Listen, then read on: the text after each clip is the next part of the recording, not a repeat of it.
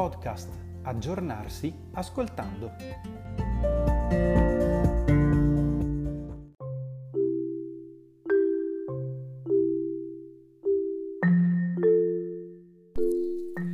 I disturbi del linguaggio sono dei disturbi nell'acquisizione del linguaggio che colpiscono bambini con intelligenza e udito normali, senza apparenti problemi neurologici.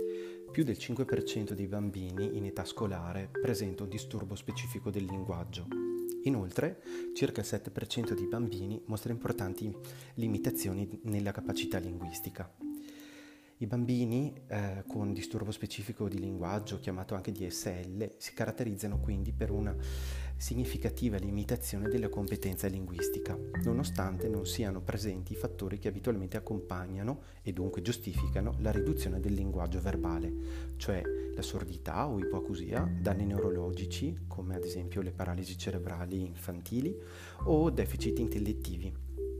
Il bambino con disturbo specifico di linguaggio ha dunque un linguaggio che è caratterizzato da un ritardo nella comparsa e nel successivo sviluppo, evidenti profili anomali in cui vi sono sviluppi differenziati nell'uso di una stessa flessione per due funzioni grammaticali diverse, frequenze anormali di errori, ad esempio e si compiono gli stessi errori compiuti da bambini eh, con normosviluppo nelle fasi più precoci dello sviluppo linguistico, o errori anormali che cioè non sono tipici delle fasi più precoci dello sviluppo.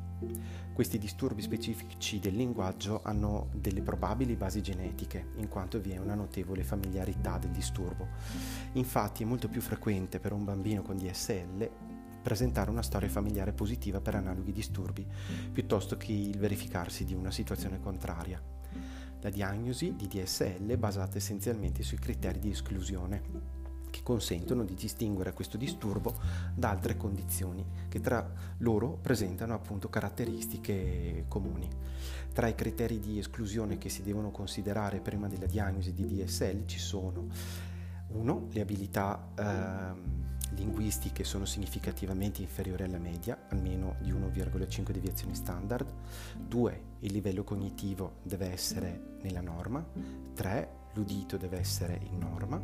4. Non deve esserci un episodio recente di otite media. E 5. Deve esserci assenza di ehm, disturbi elettrici dell'attività cerebrale. 6. L'apparato orale deve essere privo di anomalie strutturali. Quando tutti questi criteri vengono soddisfatti si ha la manifestazione del DSL. È un disturbo primitivo del linguaggio nella quale l'anomalia di sviluppo dipende da una significativa alterazione o restrizione delle capacità linguistiche. Per accertarsi che il bambino presenta una difficoltà specifica nell'acquisizione del linguaggio, dunque, bisogna misurare il livello intellettivo tramite delle scale di valutazione.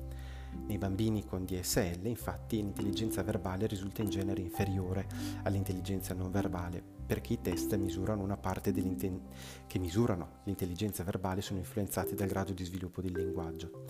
Pertanto, secondo la decima edizione dell'ICD, quindi l'ICD 10, un bambino presenta un disturbo specifico della comprensione quando la comprensione del linguaggio a livello di suoni o della grammatica è almeno due deviazioni standard sotto la media. Abbiamo accanto a questo ehm, dei disturbi che riguardano lo sviluppo del discorso e del linguaggio, ossia dei disturbi che riguardano non il versante della comprensione, bensì il versante della produzione linguistica. Il disturbo specifico dell'articolazione dei suoni del linguaggio è un disturbo in cui l'uso da parte del bambino dei suoni è al di sotto del livello adeguato per la sua età, ma in cui vi è un normale livello di competenza linguistica. Questo disturbo è caratterizzato da uno sviluppo dell'articolazione dei suoni che è in ritardo rispetto a quello dei bambini della stessa età. Dunque è un deficit fonologico e dell'articolazione caratterizzato da dislalia e disturbo della funzione articolatoria. In questo tipo di disturbo di linguaggio la logopedia in genere è molto fi- efficace e deve essere iniziata il più presto possibile. possibile. In molti casi questi disturbi articolatori creano delle difficoltà nell'apprendimento e della lettura e o scrittura in quanto rendono più debole e limitata la memoria di lavoro. Tuttavia non dobbiamo considerare una causalità diretta fra DSL e disturbi specifici dell'apprendimento.